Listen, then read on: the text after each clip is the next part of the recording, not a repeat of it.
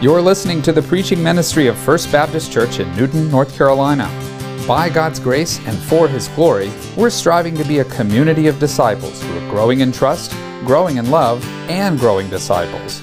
We pray you'll be encouraged to deeply love and trust our Savior Jesus Christ through this ministry. We hope you enjoy the sermon.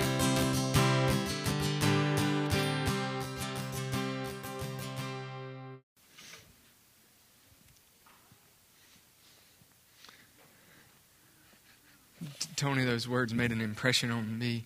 Um, I really can't tell you how dire the situation was and what what was going on. She was um, Jen was losing blood um, at an incredible rate, and they were going to do a little surgery. And, uh, and if they didn't, the little surgery didn't work, they knew they were going to do a big surgery. And of course, Jen is a nurse practitioner, and so she knew exactly everything that was going on. In the midst of all of that, she uh, she wanted to make sure that her baby was was with her, and she, she, going back into surgery looked at that little baby and said, "Baby girl, I'd do it all over for you." That's that's why so many of us are thankful for our mothers. It's, it's that heart, which is why those of us who don't have our mothers that we miss our mothers so much. And what I think is so precious is that, is that there are women in this room right now longing to sacrifice themselves that way, that they could have children. I'm so thankful. I want to remind you that your calling as mothers has never been more critical than it is today. We are living in a, in a period of time in human history where confusion reigns. Good is often condemned as evil, and evil is celebrated as good. When grown men are saying things like, I'm just a girl who wants to compete in collegiate athletics, then you know you're living in very confused times.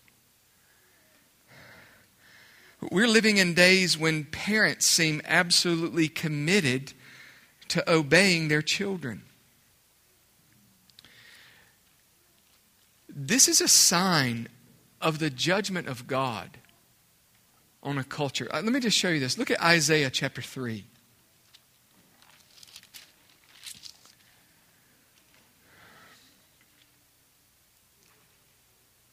Isaiah chapter 3 Look at verse 4. One way that God is going to discipline Israel is he's going to remove her leaders. And notice what he says in Isaiah 3, verse 4. And I will make mere lads their princes, and capricious children will rule over them. And the people will be oppressed, each one by another, and each one by his neighbor. The youth will storm against the elder, and the inferior against the honorable.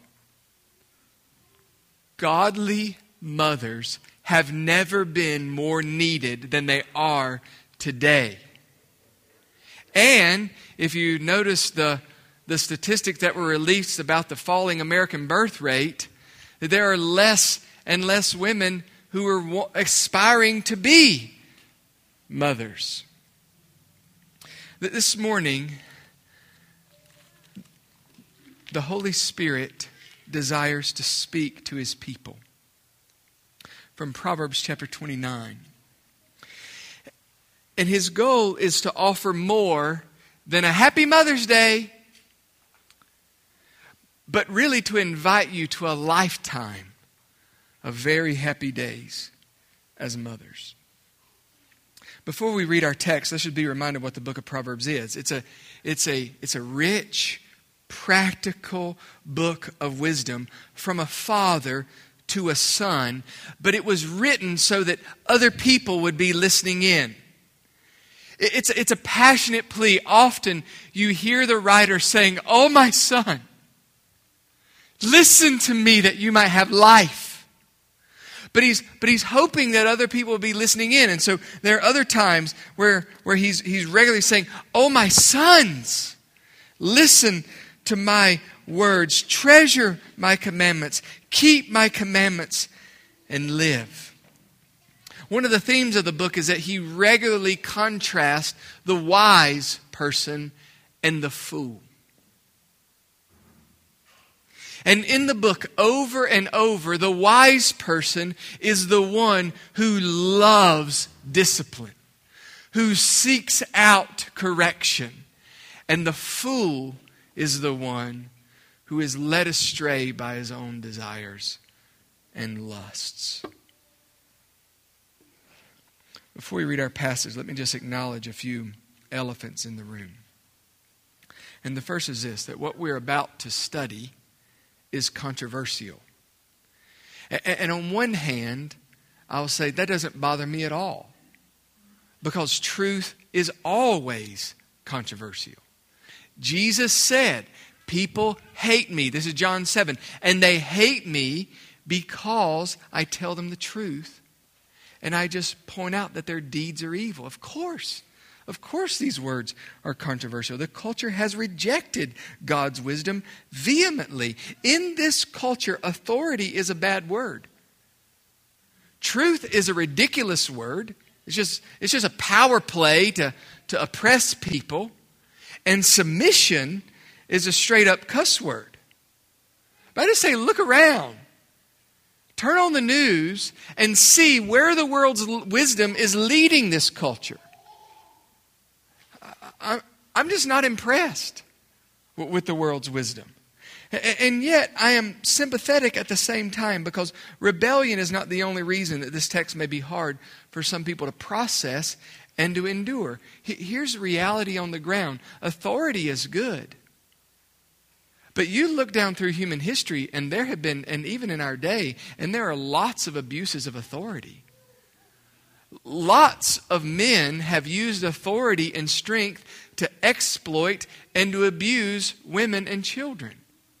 Bosses uh, for millennia have exploited workers. The strong have oppressed and taken advantage of the weak. Way too many parents have abused their children. And, and we must not tolerate people who use their authority to hurt people. And just by the way, I'm reading through the book of Isaiah right now, but it's not enough for us to say, well, we as a people are not going to abuse people. That's not, that's not good enough. Isaiah chapter 1 says that you need to stand against the wicked. You need to push against the darkness. Reprove the ruthless, he says. Defend the orphan. Plead for the widow.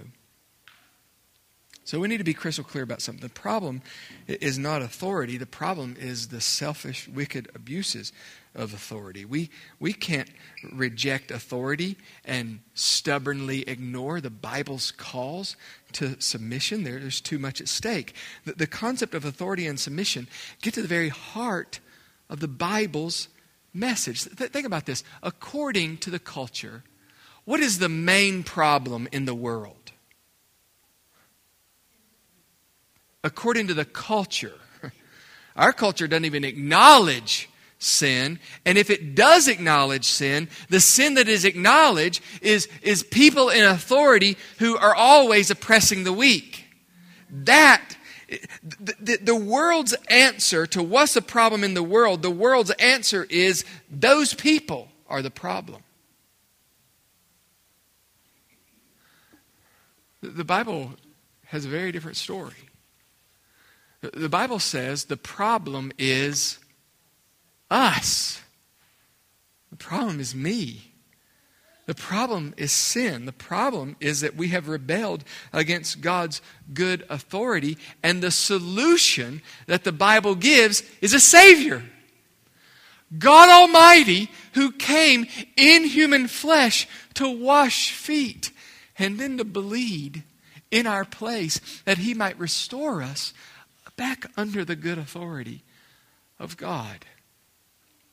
Therefore, the Bible celebrates authority, but it celebrates a self sacrificing, bleeding, foot washing authority. So, so this morning I have three things to proclaim. The first is the need for discipline and instruction. Secondly, the tools of discipline and instruction.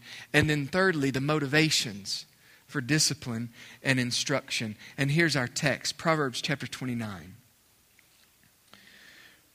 Proverbs 29 15. The rod and reproof give wisdom but a child who gets his own way brings shame to his mother. When the wicked increase, transgression increases, but the righteous will see their fall. Correct your son, and he will give you comfort. He will also delight your soul. Where there is no vision, the people are unrestrained but happy is he who keeps the law. Let's pray. Father in heaven, as we open up your word, Father, I pray that your Holy Spirit would speak and that you would root out not, not the sin of the culture, but you would root out the sin in my life. You would root out the sin in our lives. And Father, I pray, Lord, that you would Show us your Son. And we would submit to his truth. When it's easy and when we can see the fruit that it's bearing, and when it's hard and uncomfortable and it doesn't look like it's working, I pray that we would trust your Son and live joyfully under him and raise children that love your Son and live joyfully by your grace under him. I pray this in Jesus' name. Amen. Notice with me first in the text the need for discipline. Look at verse 15. The rod and reproof give wisdom, but a child who gets his own way brings shame to his mother. But before we dive into this text, I want to acknowledge a few assumptions that we need to see. This, this text writes a prescription. But we need to notice that the very presence of a prescription implies a disease. And indeed, there is a disease. We humans all have a bent toward evil. Problems in our childhood and in society can certainly stir up and aggravate evil in our hearts, but they don't implant the evil in our hearts. The Bible is very clear that that evil was implanted in our hearts long before we were even born. David says, In sin my mother conceived me. I have been a sinner since conception. The, the Proverbs say it well in Proverbs 22 15. Foolishness is bound up in the heart of a child. And that foolishness, which is not just immaturity, but foolishness is a rejection of God's wisdom. That foolishness is bound up, it's rooted deeply in the heart of a child. It comes out in different ways. You have foolishness coming out in some children, it's just in your face, open rebellion. But in other children, it's a very, very sweet. I am going to do whatever I want while I impress you about how compliant and sweet I am. But the rebellion, the selfish rebellion, is still the same. What is the beginning of wisdom? The fear of the Lord is the beginning of wisdom. But in every heart that has not been born again, self reigns. Foolishness is bound up deep. Self is bound up deep in the heart of every child. Left to ourselves, we will live lives of chaos and selfishness and rebellion. You need, you need to hear this. I need to hear this. This has been good for me to, to, to think about this week. Many people approach parenting as if at the heart of parenting is caregiving. That, that, what, that what parents need to provide is a safe environment, an unconditional love, and, and a steady diet of encouragement. And they need to provide food and shelter and transportation to soccer and football and baseball and dance and horseback riding lessons and band practice. And the idea is that we parents are basically providing good soil. And, and, then we, and then we, in that good soil, we just let children bloom. I, I just want to encourage you if all you're providing to your children is just good soil, you're going to raise a weed.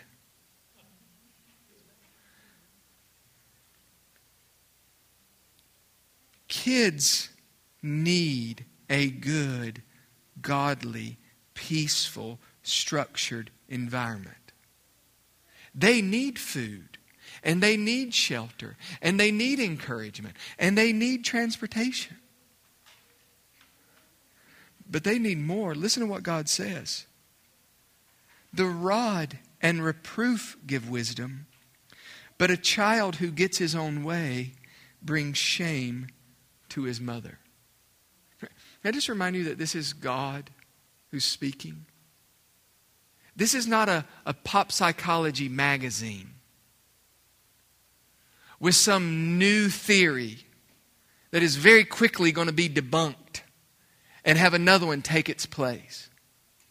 This is the word of the living God who knows you and who knows your child and who right now is speaking through his word.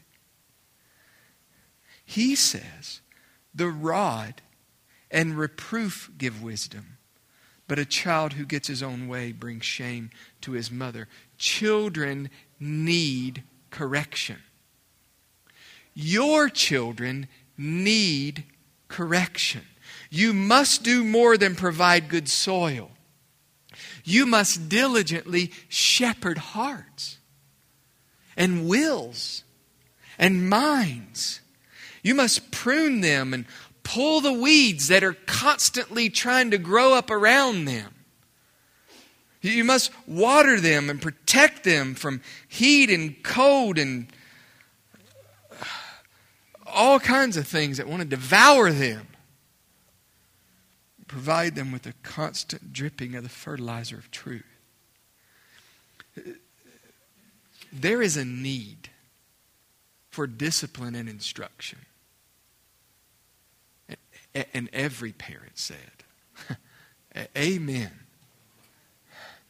I want you to notice, though, that he doesn't just point out the need, he gives us tools for discipline and instruction. We, we, we, first notice who's addressed in the text. This, this ought to be obvious.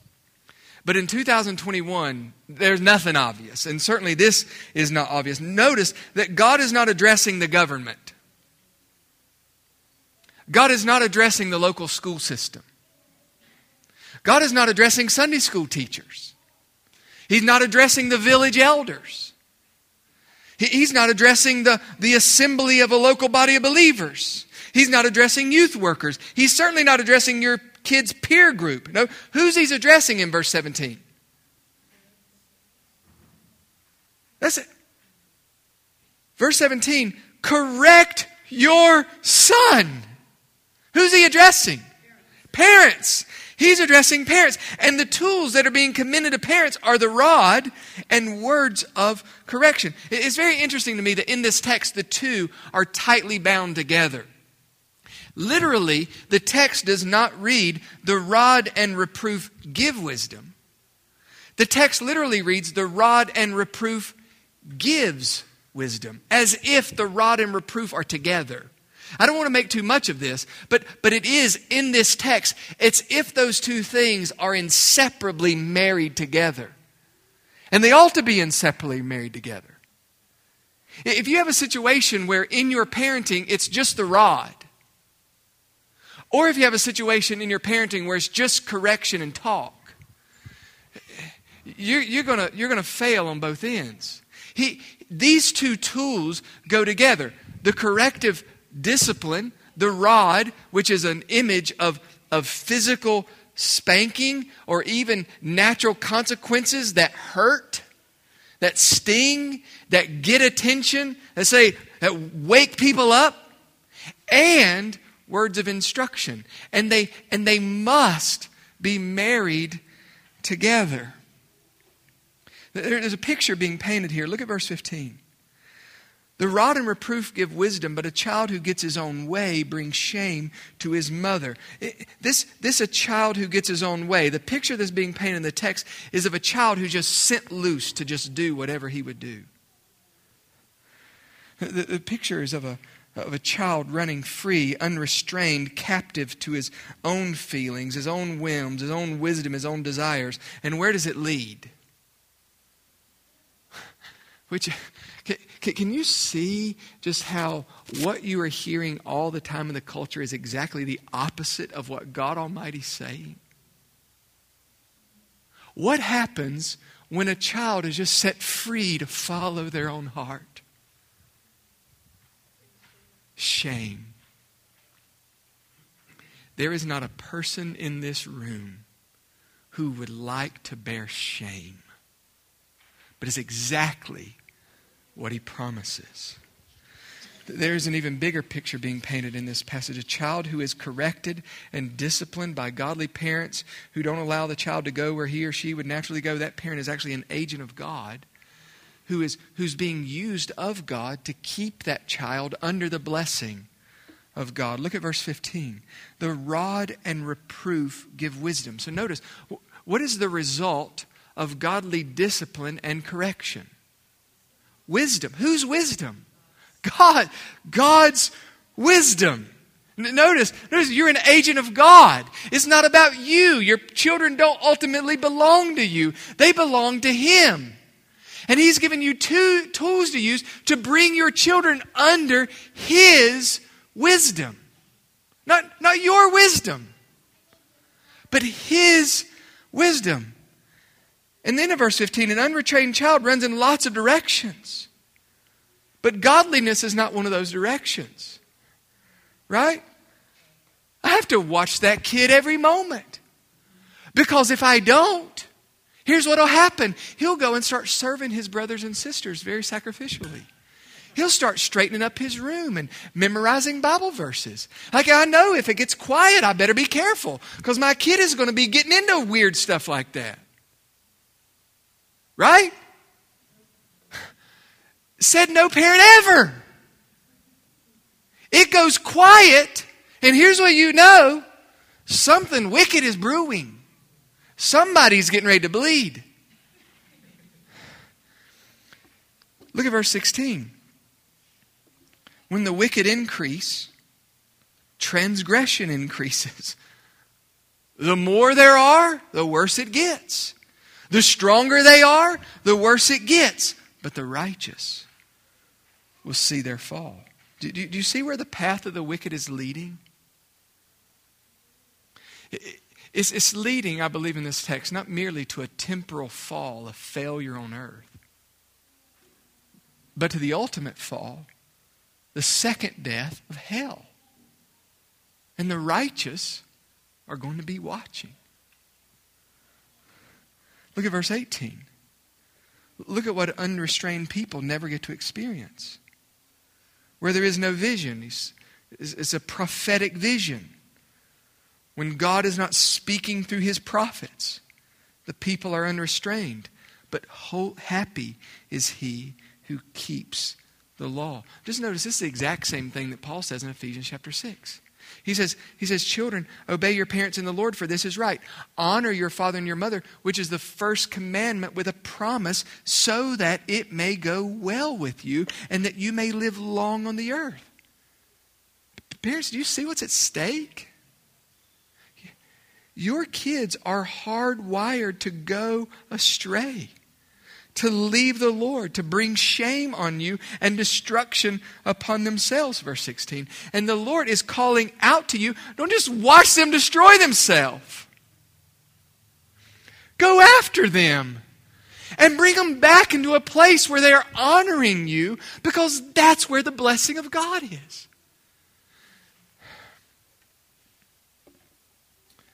The tools that he's given us are the rod, discipline, consequences, and reproof, words of correction. And, and again, they, they go together. The, the, the rod, spanking, natural pain, they, they need to be married to reproof and correction.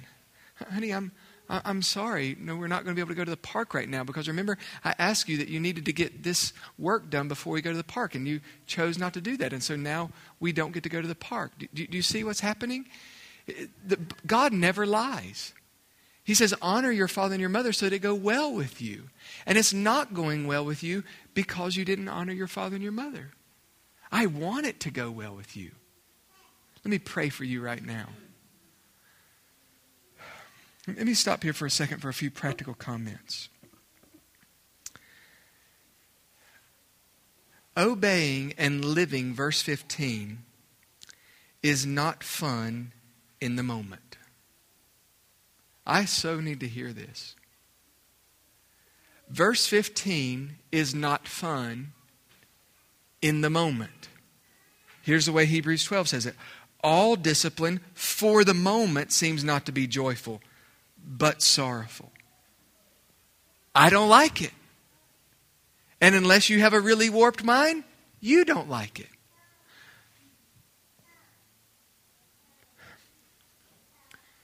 We need to be a people who have crucified the expectation that we're going to enjoy it or we're not going to do it.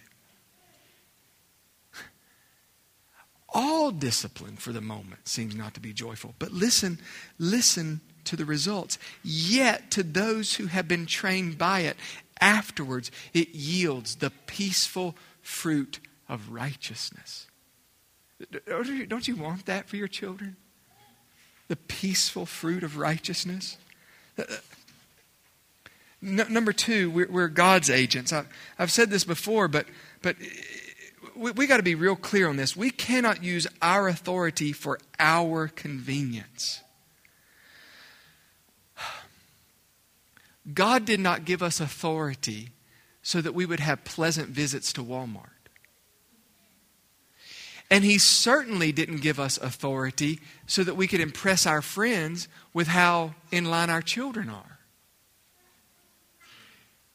The rod and reproof give God's wisdom. Next, as we discipline, we need to remember ourselves and communicate to our children that we are in the exact same boat as they are.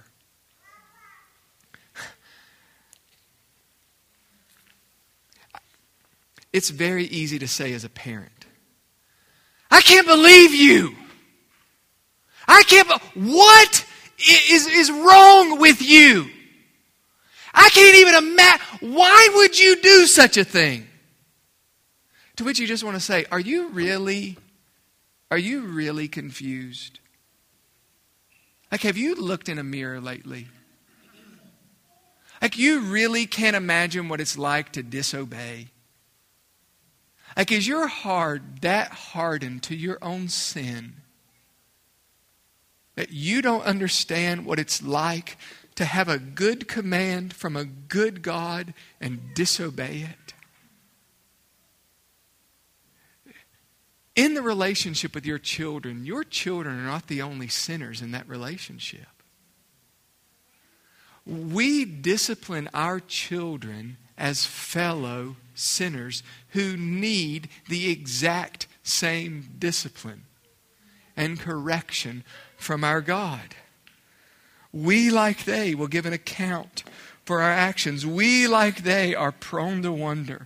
We, like they, we know what it's like to sin, and just like them, we need grace. Number four, we can't discipline. We can't use discipline to vent our anger or as punishment. We're not talking about punishment. Really, Christians, when we're talking about our children, we, don't even, we can't even talk about punishment because we don't deal with a God on the basis of sin and punishment. We always are dealing with God in terms of sin and discipline and restoration and lavish grace. Never, never punishment.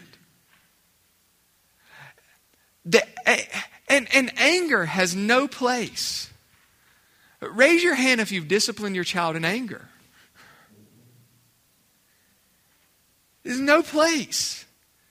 James 1:20 says the anger of man does not produce the righteousness of God. This is not about me being offended, and I need to, I need to say this to myself. This is, this is not about me. I am an agent of God Almighty because He loves my children. He doesn't want me to use my children for my own purposes, whatever those may be, however selfish. We are, we are His, His agents. So we approach our child as a fellow sinner and we correct their behavior with reasonable, controlled spankings or reasonable consequences, and then with words of wisdom. And we point out their need of Jesus, and then we quickly restore fellowship. You know what you're really offering your child in discipline? Jesus. That's what we need to offer our child in discipline. Honey, it's very clear. You just lied to me. What, what, does, what does Jesus say about lying lips? Oh, he hates lying lips. It is an abomination. Tell your child that. But then say, but there is a Savior who came to save liars like you and me. And if you'll turn from your lie and trust in Him, He will forgive you. He came and bled for that sin. He came. Jesus says, I didn't come to call good children, I came to call sinners to repentance. He came for you. And then just put that on repeat over and over and over and over and over and over and over again. We need discipline and instruction. God has given us very effective tools. I want you to notice, lastly, how He entices us to enter into this hard, hard work. Notice the motivations for discipline and instruction. Uh, this text holds out three motivations to encourage parents to enter into this heart wrenching work of discipline and instruction. Uh, we need to discipline and instruct them for their good, for the good of the larger community around us, and then, and then finally for our own good. I like how he adds that in there. Notice that we discipline our children for their good. Do you believe what Jesus says that He came that they might have life and have it abundantly? Do you believe that Jesus is the source of abundant life? And if he is, then why would you not run after your children who are straying from Jesus? And this means every time, like we're talking about little kids, what's, what's the one thing God has told little kids to do? Obey. Obey. This is, this is, this is the foundation of, of so much that's going to happen. You must Teach your children to obey. And you must correct them when? When they don't. Now, granted, there are times it's just like this kid has been at Disney World for 18 hours straight. I'm just going to show him grace and get him into the car seat and into the bed as quickly as possible. We're not going to worry about his disobedience, right? But for much of our life, it's like, when do I need to correct my children? And the answer is every single time they disobey. Honor your father and your mother so that it may go well with you. I want it to go well with my children. You want it to go well for your children. We cannot sit back and watch our children stray. It's better, Proverbs 16 says, wisdom is better than gold. It's so easy to have desires for our kids for what they're going to do in their career. Oh, the wisdom of God is better than gold. The highway of the upright is to depart from evil. He who watches his way preserves his life. Look at the promises of God to those who live under God's authority in our passage. Verse 15, he promises wisdom. Verse 16, the righteous will watch the wicked fall, but they won't be falling with them. Verse 20, the one who keeps the law of God will be happy. This is what you want for your kids. So God is saying, so discipline them, train them, teach them, remind them together that we we need to be making an environment where this is where this is normal. It, it's it's hard. Listen to this from Proverbs 13. He who withholds his rod hates his son, but he who loves him disciplines him diligently. I mean, how many, how many weary mamas and daddies need to hear? Don't, don't give up on doing good. In due time, you'll reap a harvest. Don't be overcome by evil. You got to overcome evil with good. This is a this is not this is not a sprint. This is a marathon. And there are days you feel like the only words you say are words of correction. The, I'd come home some days and Eve said, I think the only thing I've done all day is spank children. It's, it's just what it feels like. Don't give up on doing good. He promises. He promises if you don't grow weary, you'll reap an award. Verse 16. Look, look what he says. Here's, here, here's another reason that, that we as a body, that this doesn't just need to be the vision of one family, but the vision of a body. Because notice verse 16 that when the wicked increase, transgression increases. The, the, the, more, the more out of control kids you have, the more out of control kids we're going to have. I can't tell you how thankful I am. Right now, I have all teenagers. My youngest is 16. And I can't tell you how thankful I am. I just told somebody this this week that I have godly men in my children's lives that my boys can call up. Here's what's going on. And I know that they're going to say the exact same thing that I've been saying for 16 years in another way. But they're going to say the same thing to my children. That's, that, that's something that you can't do alone. That's something that we do as a body together. And then finally, just notice the last motivation. I'm, I'm sure that every one of you aren't satisfied with, with one day of, of commercialized, sometimes forced celebration of your parenting once a year, right? You'd rather have a lifetime of satisfaction, a lifetime of happy Mother's Days. That's what, that's what this text is inviting you to. Look at what he says Correct your son, and he will give you comfort, he will give you rest, and he will delight your soul. Discipline your children. Instruct your children. They'll delight your soul. I want to I want to just end with this. This is a this is this is an old copy because I'm getting to be an old parent. Um, there's a new there's a new one. It's it's green now. Um, Tedd Tripp wrote this book, Shepherding a Child's Heart. I I commend it. It's the single most helpful thing on parenting um, that I that I have read. I'll just read you one little part just of this vision. I've seen parents shepherding happy productive children who are alert to themselves and to life. I have visited such a home recently. The family was alive and vibrant. Teenage children were at home because home was an exciting place to be.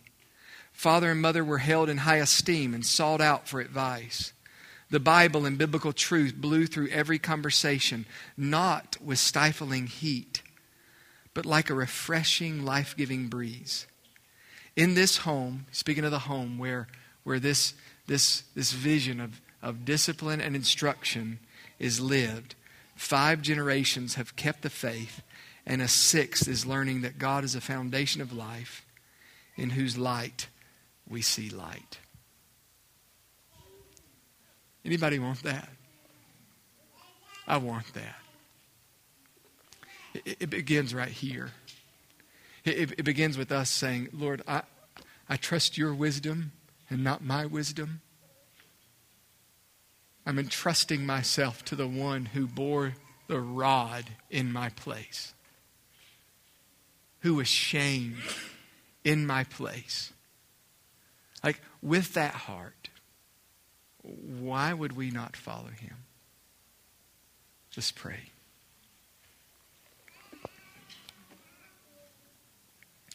Father in heaven, we want to unite our hearts right now to pray for every child and every parent in this room. Lord, for children yet to be born, we are praying. Father in heaven, we are begging you that you would give us grace to walk in your light as, as, as redeemed sinners who need your wisdom, who need your correction, who need who need your grace. I pray that you would give us grace as parents to walk humbly with Jesus and that we, with the rod and with grace filled instruction, would teach our children to follow you too. Father, I pray that you would bless the work of every parent's hand for generation after generation after generation. And I pray this in Jesus' name. Amen.